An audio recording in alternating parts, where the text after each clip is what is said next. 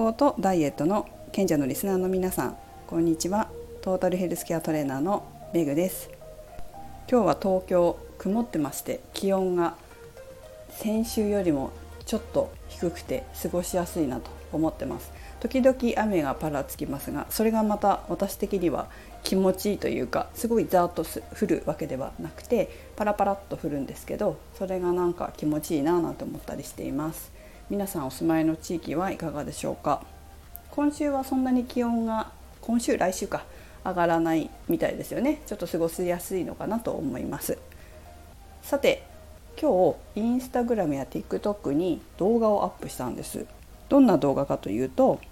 運動でダイエットの成果が出ない人の特徴という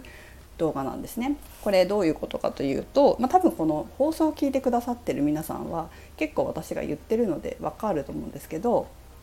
インナーマッスルお腹のインナーマッスルが使えないと運動してもなかなか成果が上がりにくいっていうことなんですよね。やっぱりトレーニングとか運動とかする時にお腹にちゃんと力が入った状態で姿勢を良くしてやるっていうのが大事だったりします。それができない。つまりお腹の力お腹の中の方ですね。インナーマッスル深層筋お腹の深層筋が使えてないと。トレーニングとかがなかなか上達しないっていうのはもちろんのことをどっか痛めたり肩とか腰とか痛めたりもしやすくなりますし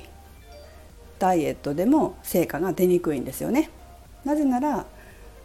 お腹の深層筋って本当は普段の姿勢でも使わないといけないんです。使わないといけないというか普段の生活でも活性化してるっていうかな。使ってる必要があるんですよ本当は。本当はね姿勢を保っているためにはお腹のインナーマッスルで使っているんですけどそのなかなか使えないっていうかあんまりこう使ってない人よりも使ってる人の方が圧倒的に代謝がいいわけですよ。普段から使ってるわけだから。使えてない人よりもね。でそういうのもあってお腹がしっかり使えるようになると普段の生活でもエネルギーを使えるようになって代謝が上がって痩せやすくなってくるなっていうふうに思うんじゃなくてえ見てます。皆さんそうです。使えるようになってくるとどんどん痩せてくるっていう感じなんですよね。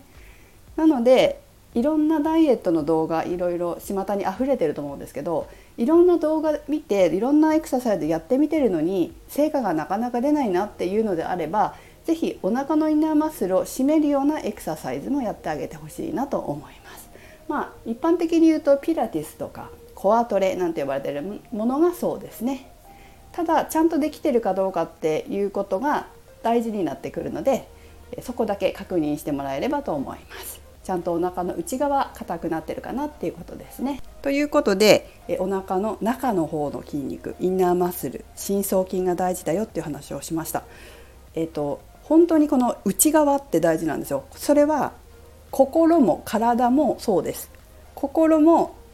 表層意識じゃなくて深層意識、えー、アウターマッスルじゃなくてインナーマッスル表層筋じゃなくてインナーマッスルつまり深層筋ここが抜けてるよっていうこと抜けてるから成果が出ないんだよっていう方もいるってことです。えーと、先生がね指導者はだいたい何も考えなくてもできるんですよ。運動神経いい人とかはあの普段からスポーツしてたりね、まあ、いろんな人いるけど、えーと、この深層筋を自動で使えるのでできないと思ってないと思う私の経験上私の周りの先生たちインストラクターの先生たちででみんなほら運動神経いいから運動神経いいから先生になるんだから、まあ、そういう人がほとんど多いんだけどそれに気づいてないっていうかそのできない人がいる使えてない人がいるってことに気づいてない先生たちもいるからね。なのでえ、まあ、ベテランになってくると気づいてくると思うけど、まあ、若い子とかもしかしたら気づいてない人も多いかもしれないのであと運動できる人ね。そういうこう内側のことも教えてくれる先生とかに皆さんもこう巡り合ったり何かこう何て言うの？動画とか配信とか見つけてキャッチできるといいんじゃないでしょうかね。ということで、えー、まだまだ暑い日が続きますので皆さん気をつけてお過ごしください。メグでした。